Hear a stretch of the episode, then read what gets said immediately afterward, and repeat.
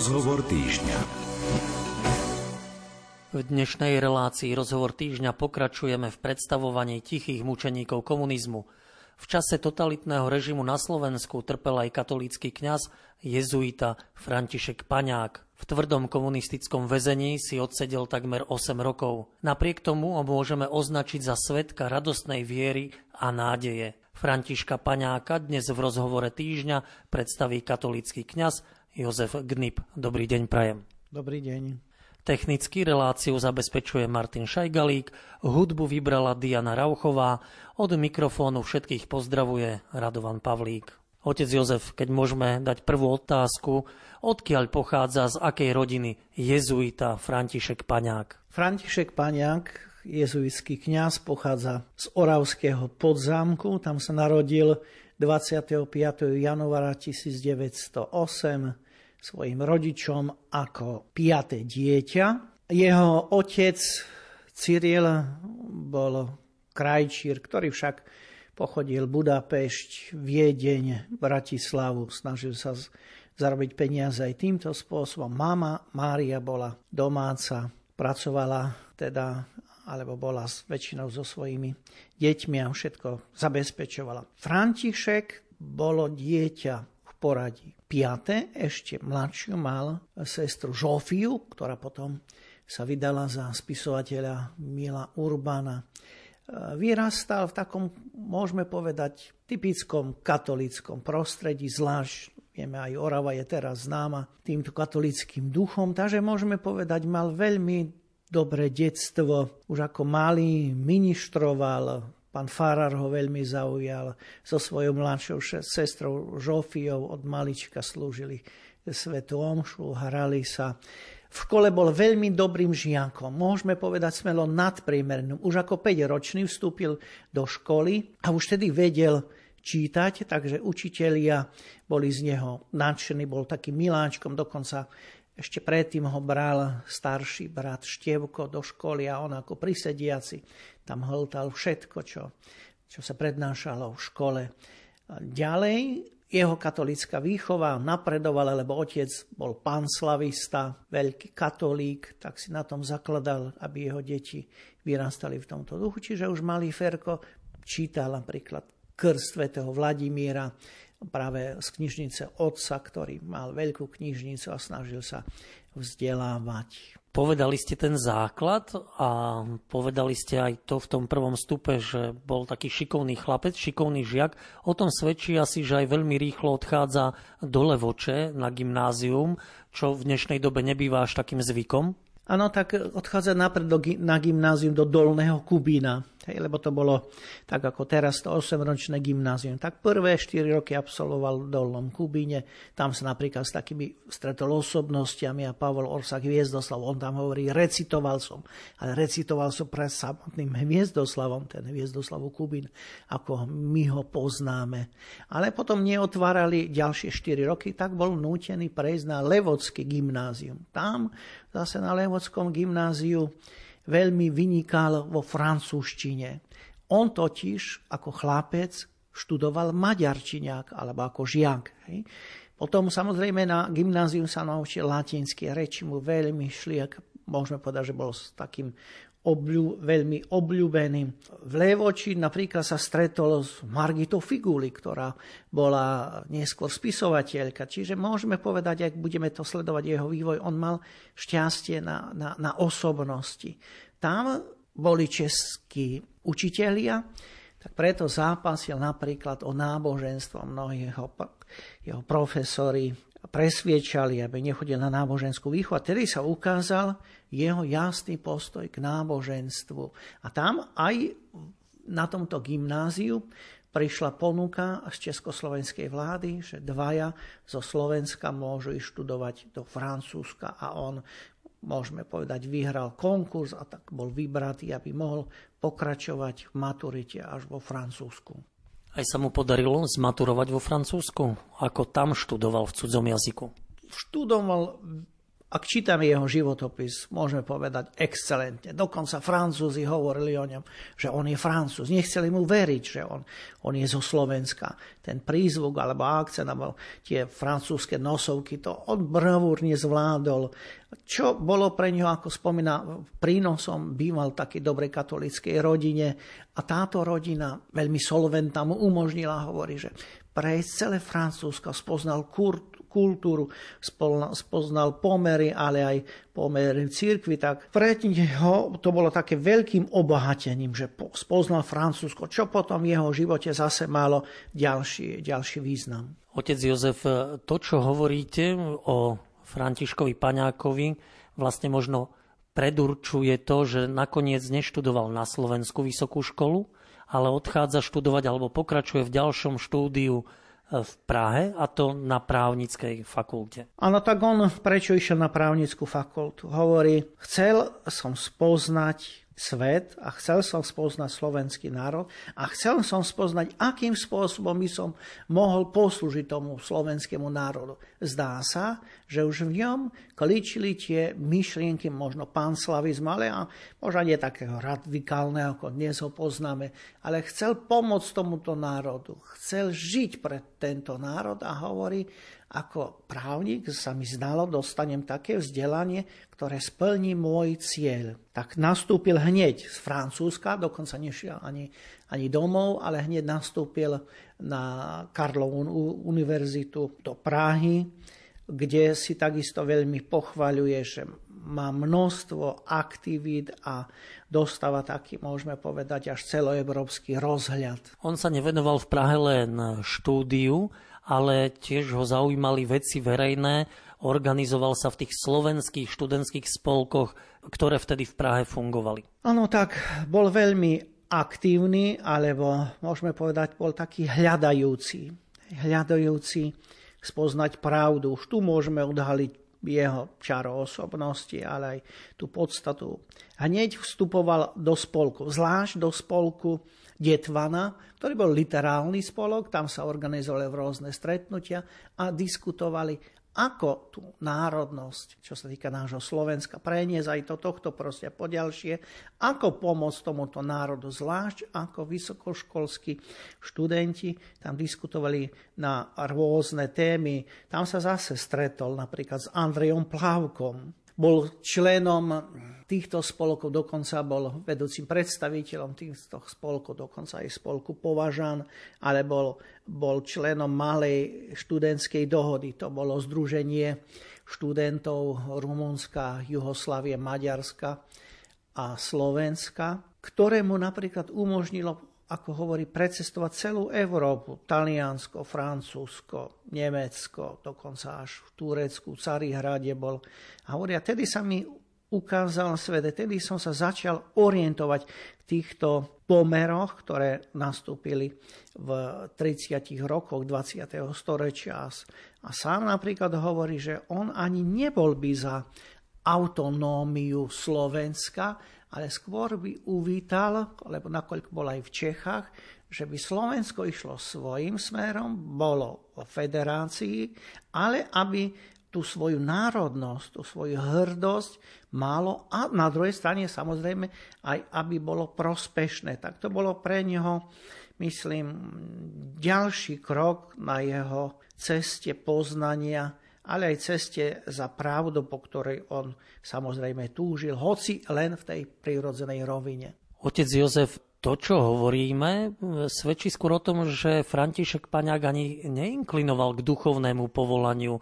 Aj výber tej vysokej školy právo, aj angažovanosť v takých spoločensko-politických veciach, aj práca po vysokej škole v Matici Slovenskej skôr svedčia o tom, že by sa rád venoval politike. Kde sa rodí jeho duchovné povolanie? Jeho duchovné povolanie sa rodí asi v Prahe. Tam e, po Karlovej univerzite nastupuje na zemský úrad, tam pracuje rok a tam na Slovanoch je známy ešte aj doteraz benediktínsky kláštor. A on hovorí, raz som tam išiel do toho kláštora, lebo som začal uvažovať o duchovnom povolaní. Stretol tam opáta. Ten opát s ním porozprával a on mu hovorí, vy nepatríte tu k Benediktínom. My sa venujeme duchovnej činnosti. Pre nás je dôležitá liturgia. Ale vy ste človek založený veľmi intelektuálne, preto vás odporúčam, aby ste zaklopali na dvere jezuitského kláštora čo on samozrejme potom aj urobil. Dá sa na základe jeho príkladu, jeho životného príbehu povedať, že národ pozdvihneme, jeho kultúru najlepšie vtedy, ak to bude v kresťanskom duchu a keď vlastne pozdvihneme kresťanstvo? K tomu sa mi zdá, že on dospel aj sám, keď vstupuje do, do spoločnosti, tak rieši tento problém, lebo vidí iba kultúrne a zvlášť Matici Slovenskej treba povedať, napríklad Hlinka o ňom povedal, pokiaľ tu bude Ferko Paňák, dovtedy je s Maticou. Dobre, ale on sám zistil, ako to vysvetľuje aj Jozefovi Cigerevo Hronskému, že táto kultúrna inštitúcia má pracovať na pozdvihnutí národa, ale nakoniec sám dospieva, ako o tom hovorí, že ale najviac pomôžem národu, keď mu budem slúžiť celkom a keď mu budem slúžiť tej duchovnej službe.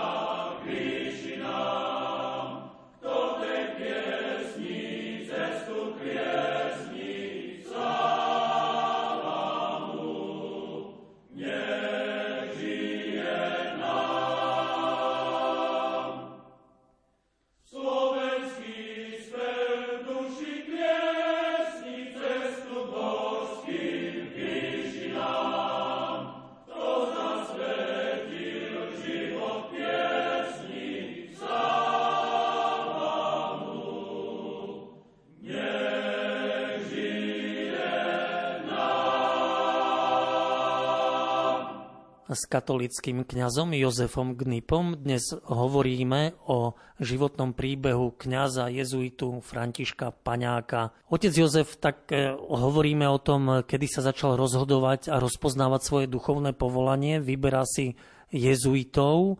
Aké boli jeho začiatky v tejto spoločnosti Ježišovej? Keď vstúpil 1. februára 1938 jezuitom do spoločnosti Ježišovej, bolo to v Ružomberku, vieme, že to boli pohnuté časy, a vtedy, keď vstúpil už do samotného objektu kláštora, bol vyhlásený letecký poplach, a mladý novic stretol starého pátra Poloniho, ktorý bol niekedy predstavený a pýta sa ho, čo vás, Karisimko, vedie do spoločnosti? Pater Panek mu odpovedal, neviem, komu káru ťahám a tak hľadám, kde by som sa informoval, komu mám káru ťahať, lebo nerad by som zistil, že tlačil som káru zlému duchu, keď už budem na vrchu, lebo ja chcem ťahať káru iba Pánu Bohu, a nikomu inému. To bol taký význačný krok, ku ktorému on dospel, ale aj cítime, že za tými slovami sú hodiny, možno mesiace rozmýšľania, čo má v živote robiť, aby sa neoklamal, aby naplnil ten svoj život tým poslaním, ktoré je skutočne vrchovato naplnené. Preto on, tak môžeme povedať, radikálne už v takom veku smeruje do tohto kláštora, lebo chce si nájsť, môžeme povedať, miesto v slovenskom národe, svoje osobné miesto, ale aj miesto medzi reholnými kňazmi. Ja som ešte jeden taký jeho výrok našiel, keďže vtedy bola v Španielsku revolúcia pre nasledovanie kresťanov a on povedal, ja sa chcem postaviť do prvých línií na strane kresťanov. Aj to svedčí o jeho odhodlaní a odvahe, ktorú potom nakoniec musel počas komunizmu preukázať rovnako ako španielskí kresťania, ktorí boli prenasledovaní. Keď bol vysvetený na kňaza, po premeciach povedal, páne, postav ma, kde chceš, ja som pripravený. A musíme povedať, tieto jeho slova sa naplnili, Boh ho postavil do ťažkých situácií, ale treba povedať, on v tých situáciách obstal a môžeme povedať, zostal verný. Poďme však najskôr k jeho novému kňazskému pôsobeniu, teda ako novokňaza. Venoval sa študentom, to sa možno dalo aj čakať. V Prahe bol aktívny študent a teda po kňazskej vysviacke prichádza do Bratislavy, aby sa venoval študentom na vysokých školách. Najprv ho biskup Andrej Škrábik disponoval za kaplana do Handlovej, potom príležitostne dával misie a duchovné obnovy, napríklad tu bola i na východe v Remeckých Hamroch. Ale áno, prioritne bol disponovaný pre vysokoškolskú mládež môžeme povedať, že predstavenie ho tam. Ja si myslím, že prozreteľnosť ho pripravovala na to, aby sa venoval mládež. Tak to bolo také veľmi rozumné, adekvátne, že bol určený pre pastoráciu vysokoškolskej mládeže, ako nie sú UPCčka, univerzitné pastoračné centra. Vtedy to bolo veľmi rozšírené, vieme, marianské kongregácie kde sa zdôraznilo, že pomocou úcty k pani Mári náš slovenský národ alebo aj mládež hej, sa rozvinú a on samozrejme, že sa do toho zapojil alebo robil to, môžeme povedať, a už takou rutinou, nakoľko veľmi dobre poznal vysokoškolskú mládež, vlastne celý čas sa v tom pohyboval, ale ešte medzi tým si odskočil, môžeme povedať, na tretiu probáciu do Francúzska a tam sa zameral alebo bolo určené na takú asketickú, mystickú výchovu alebo probáciu, ale opäť sa vrátil na Slovensko a sa venoval zvlášť v Bratislave pastorácii mládeže. Vieme, že komunistický režim začal likvidovať rehole počas barbarskej noci z 13. na 14. apríla v roku 1950, kde pátra paňáka vlastne táto barbarská noc zastihla? Zastihla u kláštore, u jezuitov, tam, kde sú dnes pri primacionálnom paláci. Tam ich zobrali spolu napríklad s kardinálom Korcom neskorším a zaviezli ich do Jasova, do Podolinca, do týchto internačných táborov, ale jeho nakoniec odviedli až do Králikov, až do do Čiech, do Želiva, ktorý je známy benediktínsky a kláštor tam bol internovaný.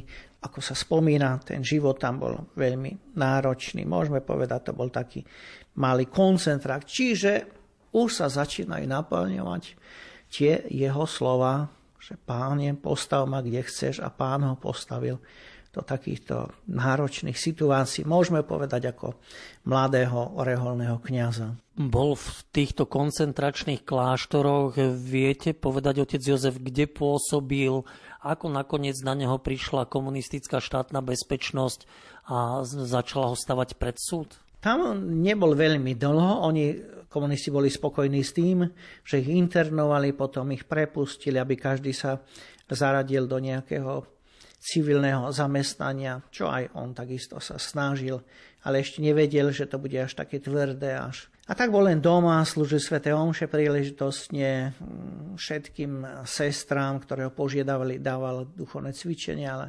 alebo duchovné obnovy, všetko samozrejme tajne, až v Horónskom Beňadiku, keď dával reholným sestram, prišla v noci eskorta policajtov a vtedy ho internovala a ho zobrala na výsluch do Bratislavy, kde bol 16 mesiacov vypočúvaný a tam sa stretol napríklad s bohoslovcom, pivarníkom, s ktorým sa veľmi dobre poznali a spolupracovali a on takisto tu pochádza z nedaleko východu, z Falkušoviec, tak od neho mám priamo svedectvo, aký tam bol napríklad život, ako sme sa vzájomne spovedali.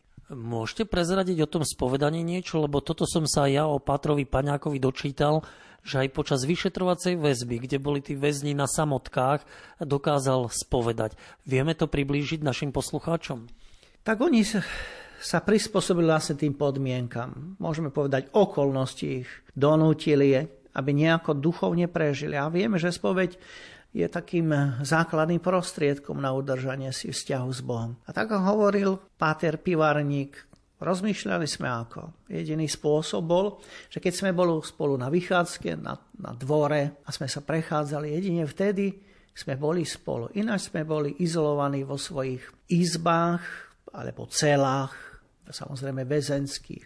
Tak hovorí, tam jeden druhému sa priblížil, mal napísané hriechy na toaletnom papieri, tak mu podal. Alebo hovorí, keď sme išli spolu do sprch, každý mal uterák, tak do uteráka som mu dal hriechy.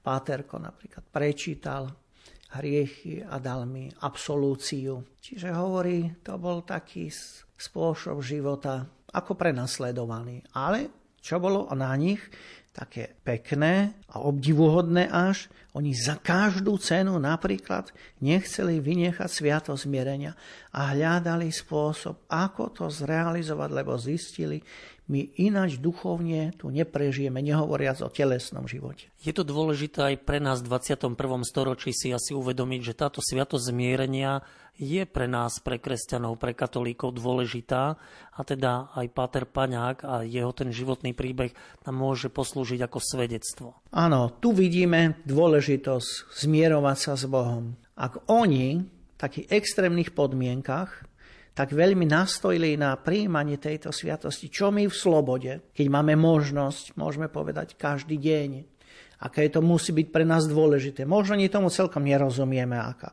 tá sviatosť zmierenia pre nás dôležitá. Ale oni, oni videli, nakoľko boli tlačení podmienkami a na druhej strane, ako ich Boh posilňoval v týchto, môžeme povedať, extrémnych situáciách. Takže tá sviatosť zmierenia je potrebné opäť sa k nej vrátiť, lebo bez zmierenia s Bohom my jednoducho s ním nemôžeme žiť v priateľskom vzťahu. Koľko strávil Páter Paňák vo vyšetrovacej väzbe a na akú dobu bol odsúdený a za čo totalitnými režimnými súdmi? Tak teraz, keď už máme štatistiky EŠTB alebo sú zverejnené spisy, tak sme sa dozvedeli, že Páter Paňák tam bol 16 mesiacov vo vyšetrovačke a potom bol odsúdený. Najprv ho odsúdili v 52.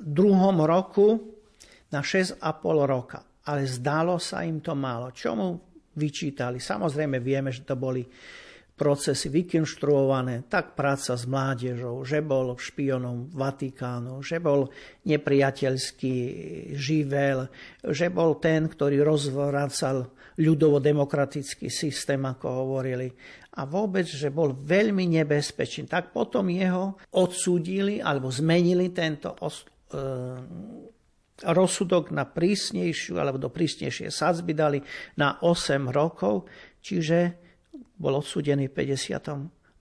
roku a nastúpil na výkon trestu. A za čo bol odsudený? To bolo to marenie výkonu nad cír- dozoru nad cirkvami alebo to boli tie trestné činy proti republike? Áno, tak to samozrejme vieme, to bolo také paušálne dávané. Oni sa asi veľmi báli Pátra, že mal skupinky skoro po celom Slovensku, ale bol veľmi aktívny, alebo mal kontakty aj s provinciálom Rehole. Čiže v ňom videli takého veľkého reakcionára, že on nám ovplyvní mládež, tak jeho za každú cenu môžeme izolovať, môžeme povedať umlčať, aby nepôsobil na budúcu inteligenciu, lebo vieme, že on sa stretával väčšinou s inteligenciou, alebo lepšie povedané, inteligencia ho vyhľadávala, alebo cítila u neho porozumenie a samozrejme od neho veľmi čerpala. Vieme, ako znášal a príjmal tento nespravodlivý trest Pater Paňák? Tak toto je ďalšia kapitola. Je to obdivuhodné. Ja som, keď čítal tie dokumenty, som bol dojatý, musím povedať, ako oni to znášali. A nielen on, ale jeho spoluväzni. S akou trpezlivosťou, odovzdanosťou. Pritom vedeli, že sú múkli. Múkol je muž určený k likvidácii, ako Česi hovoria. Hej. Takže toto je také obdivuhodné. Po ďalšie, oni to prijímali, sa mi zdá, ako také svedectvo. Hej, svedectvo voči Ježišovi Kristovi. Sám v 66. roku Páter povedal, nebanujem, že som toľko rokov študoval a že som sa nakoniec presvedčil, že každá vec je akoby stopou Božou rečou Božou. A keď je všetko rečou Božou, človek už môže byť úplne sám a necíti sa nikdy opustený. Ba naopak, čím väčšmi je sám, tým je väčšmi so zdrojom všetkého. Teda je najmenej sám. Pravdu nemožno zabiť. Čím viac ubijú, tým slávnejšie vstane. Treba stať pod krížom a veriť, že po utrpení príde z mŕtvych stane a vystúpenie do neba. Toto sú slova, ktoré nám vlastne obnažujú jeho dušu. Znášať všetko príkorie, to bol jediný motiv. Kvôli Kristovi, kvôli nikomu inému. Toto tak silne cítiť z tých všetkých vyjadrení, z listov, ktoré posiela väčšinou domov, ale nikdy nechce o tom nejako hovoriť a už vôbec nie a vôbec celý život nikdy sa nestiažoval. Ale aj iní pátri alebo iní väzni, oni si sami zdá takto si skrývajú ako svoj poklad, o ktorý nechcú prísť, aby už teraz dostali odmenu, ale čakajú, že tá odmena za to ich utrpenie a svedectvo života, ako Krásnovský hovoril, nenapodobiteľné svedectvo. Oni si to uchovávajú ako vzácný diamant. Otec Jozef, v ktorých väzniciach strávil tento nespravodlivý trest Pater František Paňák? Pater Paňák bol internovaný v Ilave. Nedávno som bol v e, Trenčianských kúpeľoch a tam som navštívil Ilávu z úcty k Pátrovi. Potom bol v Valdiciach pri Ičine, nasledoval Tmavý dul v Rtini pod Krkonošami, tam sú známe, alebo boli uholné bane. Tak v týchto väzniciach odčinil svoj trest, na ktorý bol odsudený v dĺžke 8 rokov. A to všetko až na jeden mesiac, niekoľko dní, skutočne sa aj naplnilo až potom prišla novotného amnestia, kedy bol prepustený, ale jemu chýbalo skutočne asi necelých 50 dní, aby celý svoj trest aj, aj, aj vykonal. V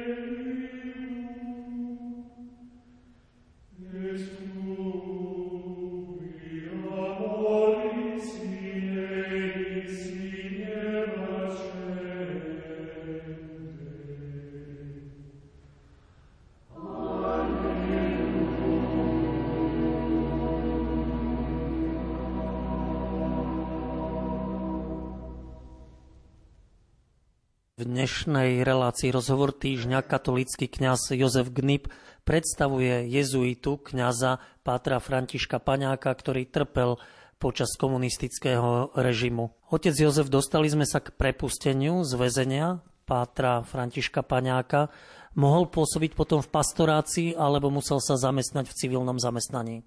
Samozrejme v pastorácii nemohol pracovať. Keď bol pádre Arupe, ich provinciál v 68. na Slovensku, on žasol nad všetkými tými svojimi synmi, ktorí, o ktorých povedal, boli rozpustení. Každý musel sa zamestnať. Ostali sami a oni tu prežili.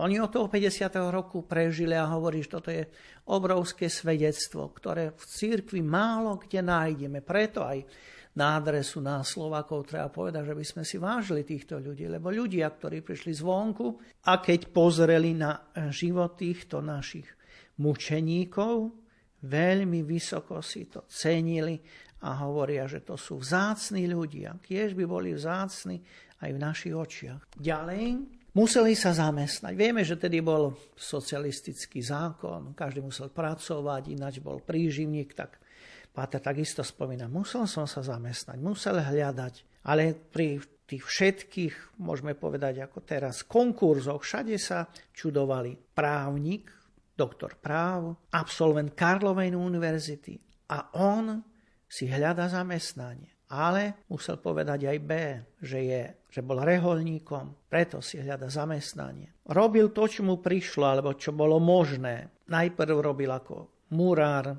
lesný robotník, cestár, žeriavník, až nakoniec Mitrove na Morave sa zamestnal ako údržbal a čakal, až príde Pražská jar. Tá nastala v roku 1968 a vtedy je predstavenými spoločnosti Ježišovej poslaný na východ Slovenska do Košíc. S akými úlohami? Najprv bol v 68.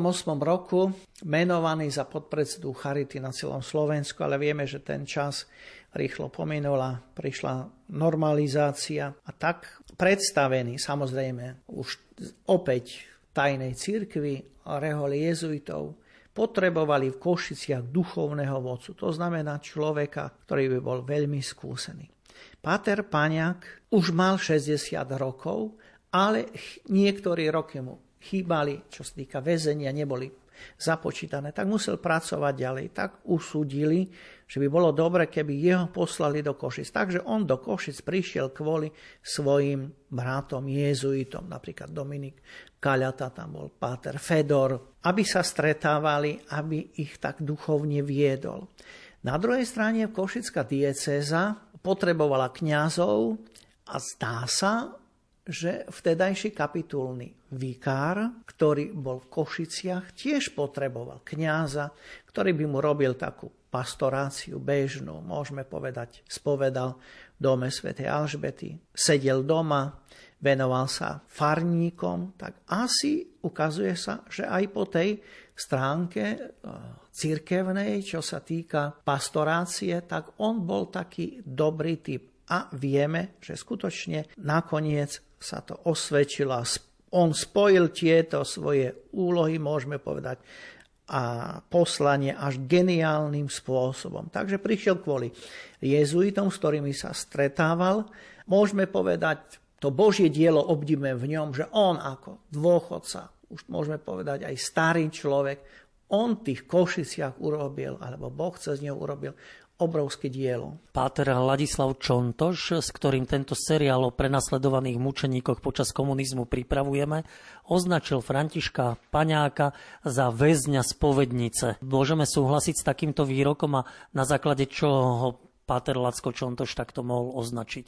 Páter František, on mal aj také povedomia, im doteraz má napríklad býval s ním alebo pracoval na arcibiskupskom úrade už teraz emeritný arcibiskup Alois Tkáč a on hovorí, a ja keď raz skončím ten úrad arcibiskupa, chcel by som byť takým spovedníkom, ako bol Páter Paňák. Dom svätej Alžbety vieme, že to je centrum Koši, centrum metropoly východ. Tam sa skutočne premeli obrovské množstvo ľudí, aj čo sa týka farníkov na svätých omšiach. Môžeme povedať, tam je stále koho si spovedať. A Pater asi vycítil aj príležitosť, aj možnosť zmierovať ľuďmi s Bohom. On aj sám hovorí o tých svojich výpovediach, keď ho odhovárali, že tá prečo toľko spovedať a venujete sa tomu človeku, ako keby nikto neexistoval, len on sám on hovorí, on už nikdy nemusí prísť na spoveď. On musí mať zo spovede taký dobrý zážitok, alebo také privítanie. Hej. Čo sa týka spovede, každý hovorí, stále len pouzbudzoval. Nad ničím sa, nad žiadnym riechom sa nepozastavoval.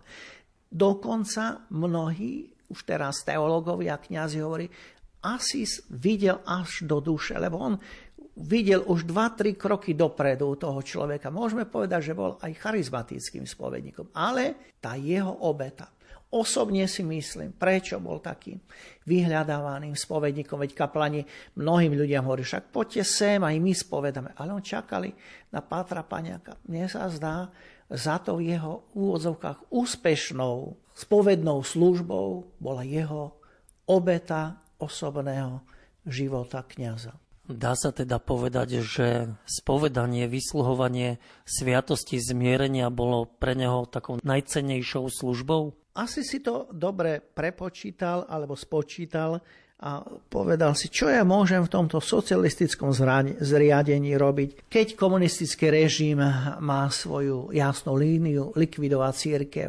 Asi v tej spovednej službe zistil, toto môžem asi urobiť to najúžitočnejšie v tomto prostredí, v tejto danej situácii, v týchto mojich podmienkach. Preto sa dal na túto duchovnú službu, ale my vieme, že tá služba prinašala veľké, veľké ovocie. Ale to nie len, že bol spovedníkom a tam skutočne niekedy celé dopoludne až obdivuhodne sedel a vysloval túto sviatosť zmierenia. Ale to pokračoval potom na fáre napríklad. Nemohli k nemu ísť členovia strany sa spovedať. Tak prichádzali na domskú fáru. Tam s nimi viedol dialog, tam ich zmieroval. Tam pokračovalo, môžeme povedať to, nie, tá neviditeľná činnosť. Nakoľko bol intelektuálne veľmi zdatný, tak on bol magnet pre všetkých intelektuálov, čo sa týka kňazov a kňazskej služby. Ale on sa venoval aj pastorácii rómskych rodín. Nie len teda spovedaniu a inteligencii, ale dá sa povedať aj tým takým vyčleneným na okraji spoločnosti. Nezamerieval sa, môžeme povedať, priamo na Rómov, ale on tých Rómov videl chudobný. Ten pohľad, toto je chudobný človek a vieme, že Rómovia stále, Rómovia stále vystupujú, alebo sú spoločnosti väčšinou ako tí chudobnejší, tá menšina, tak on v tých Rómoch videl možnosť im poslúžiť. A bol s nimi veľmi trpezlivý. Môžeme povedať, nepokladal ich za, za Rómov, ale za, za, za farníkov, za ľudí, ktorí, adresátov, ktorí potrebujú jeho pomoc. Tak toto bolo také, také veľkorys. Vieme zase, že jezuiti majú nepísaný sľub alebo tú charizmu, že venovať sa chudobným. Dnes to vidíme napríklad na pápežovi Františkovi, ktorý takisto, hej, on ako jezuita si poklada za povinnosť venovať sa týmto ľuďom, ktorí sú na okraji spoločnosti. Páter Paňák bol aj veľkým propagátorom a podporovateľom troch košických mučeníkov, aby boli postavení na oltár, aby boli svetorečení, čo sa napokon o niekoľko rokov neskôr aj stalo. Prečo on videl takú vlastne odvahu, inšpiráciu práve v košických mučeníkoch? Košickí mučeníci ich pokladal za taký poklad našej košickej teraz arcidiecezy. Vybádal v nich poklad, z ktorého košická diecéza môže žiť. Preto sa veľmi usiloval o rozvoj kultu. Písal mnohé zamyslenia, pouzbudenia, zvlášť čo sa týka kňazských rekolekcií, aby mohol pôsobiť na kňazov. Zachovali sa mnohé jeho výroky, hovorí ako Andrej Plávka, že ten diamant v zemi nezhnie. A on takým diamantom videl troch košických mučeníkov, ktorí boli blahorečení v roku 1905 a veľmi sa usiloval o ich kanonizáciu a zvlášť o kult, lebo najprv musí byť kult a potom to môže tento kult byť završený. Poďalšie boli jezuiti, aspoň niektorí. Tak to bolo, to bolo ďalšie. Hej. Asi na druhej strane veľmi si ich úctieval a možno niektorí hovoria, že mal akési s nimi spojenie, dôverný vzťah, a tak ďalej. Veľmi túžil, aby v Košiciach bol kostol postavený práve trom košickým učeníkom, čo sa aj stalo. Teraz na Košiciach nad jazerom je kostol práve zasvetený trom svetým košickým mučeníkom. Tento poklad chcel, aby bol užitočný pre našu košickú arcidiecezo, čo ho takisto podnietilo k tomu, že v roku 1983 v apríli magisterium rozhodlo, že pre mučeníkov nemusia byť zázraky, čiže nemuseli sme postúpiť tento proces kanonizácie týmto spôsobom, čo sa samozrejme aj stalo na naše veľké prekvapenie a potešenie 2. júla 1995 títo košickí mučeníci boli svetorečení Jánom Pavlom II. On ako jediný sa osobne stretol pred kňazským seminárom v Košiciach práve za spomínaným Jánom Pavlom II už ako starší človek na vozíku a môžeme povedať, že Boh vrchovať odmenil za tú jeho činnosť a predovšetkým za tú skalopevnú vieru. Košickí mučeníci budú svetorečení a my z pokladu ich utrpenia budeme aj čerpať. Môžeme hovoriť, že v tých rokoch mal aj vplyv na duchovný život kňazov Košickej arcidiecezy? Nedávno zosnuli kardinál Tomko, keď mu spomínali Pátra Františka Perňáka, povedal, Páter Paňák, to je taký pevný kňaz, to je takou skalou pre Košickú diecezu, ešte v totalite.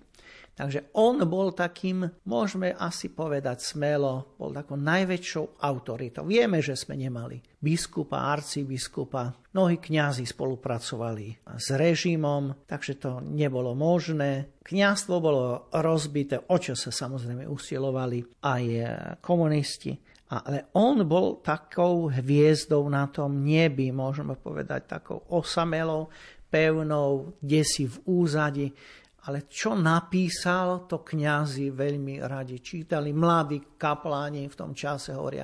To sme sa tešili, že Páter Páňák nám na rekolekcie pošle nejakú exhortáciu a on nás pouzbudí, lebo čerpal zo zahraničných zdrojov, čo bol problém z magisteria, čerpal zo vlastného svedectva, bol Božím mužom, a hovoria, on bol ten, ktorý nás častokrát držal a mnohých, mnohých kňazov aj duchovne viedol.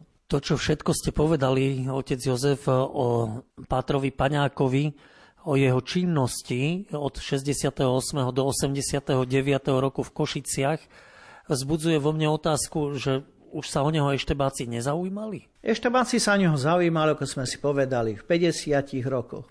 Potom to bolo v roku 1970, keď prišiel do Košic a bol evidovaný, čo bolo aj zverejnené, pri 100 výročí jeho narodenia v Košiciach člen tejto komisie prišiel so spisom a hovorí, že Páter Paňák bol vedený pod krycím názvom jezuita v roku 1970. Ale v Košiciach sa všetko robilo tajne. Aj napríklad sociálnym sestram dával duchovné obnovy na chate, on kosil záhradu a tie reholné sestry e, v civili hrábali. Čiže nebol žiadny tam dôvod podozrievať, že niečo sa tam deje. Cez deň to bolo takto, ale večer, ráno alebo v skrytosti. Tam boli duchovné cvičenie napríklad na, na máši. Takisto so svojimi spolupracovníkmi. Hovorí, stretávali sme sa s jezuitmi, ale jeden dával stále pozor. Oni sa veľmi, veľmi kryli, boli veľmi opatrní, ale bolo to len do roku 1984. Potom v spise je napísané, končíme sledovanie tohto jezuitu, lebo je to 76-ročný človek, a už pre spoločnosť nie je taký nebezpečný. Na druhej strane vieme, nastúpil Gorbáčov a to sledovanie už nemalo také rozmery, na aké sme boli zvyknutí napríklad v normalizácii. Páter Paňák sa dožil aj novembra 1989 a zmien, ktoré súviseli s novembrom. Aký bol jeho život po totalite? Život po totalite, samozrejme, že už mu pribudali roky, a stále sa snažil v rámci svojich schopností pomáhať alebo byť kaplanom v dome Sv. Alžbety. Čo my sme vnímali a sme boli prekvapení, že tie jeho predpovede sa splnili. To bolo ťažko veriť tom socialistickom tábore, že niečo také sa zmení. Napríklad, že budú vyhlásení traja košickí mučeníci, že v Košiciach budú na sídliskách kostoly. Hej. Že kostol bude e, zasvetený práve trom košickým mučeníkom. Že príde sloboda, ktorej církev opäť sa nadýchne. To boli všetko v totalite prognozy, ktorým bolo ťažko veriť. Ale Páter, ako si veril, nevieme, veril, vedel. Asi jeho skutočne tá silná viera mu pomáhala vidieť ako si do budúcna že ten Kristov kríž skutočne sa zachveje aj v inom svetle. Pomaly končíme túto našu reláciu, v ktorej predstavujeme Františka Paňáka.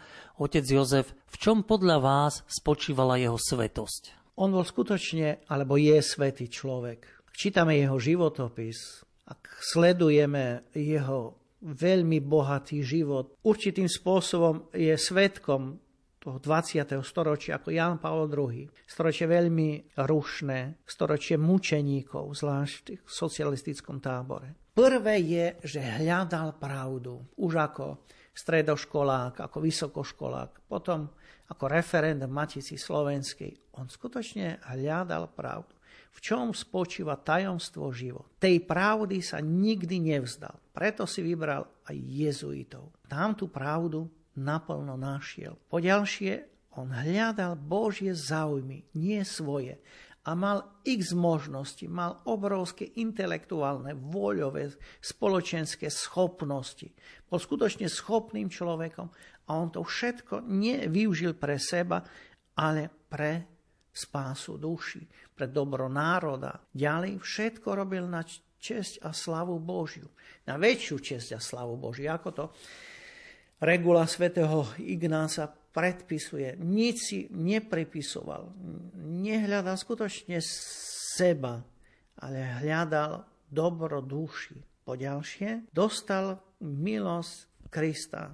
Nielen veriť, ale trpieť. Trpel oddane. Kaplani hovorili, on mal toľko chorôb, z tých lágrov, z tých väzení, nikdy sa nestiažoval. Nikdy napríklad ešte aj na geriatrike, tam ležel 4 roky ako pacient, nikdy sa nestiažoval, nikomu nič neznaznačil, že ho boli. Ale to tajomstvo skutočne všetko pre Krista, všetko pre jeho slávu a všetko pre dobro duši. Myslím si, toto je na ňom veľmi obdivuhodné, že on tie obety bral ako výraz svedectva svojho vzťahu ku Kristovi. Čo si môžu z jeho života zobrať najmä tak poslucháči Rádia Lumen, ktorí počúvali dnešnú reláciu? Môžu si zobrať, že treba byť verný.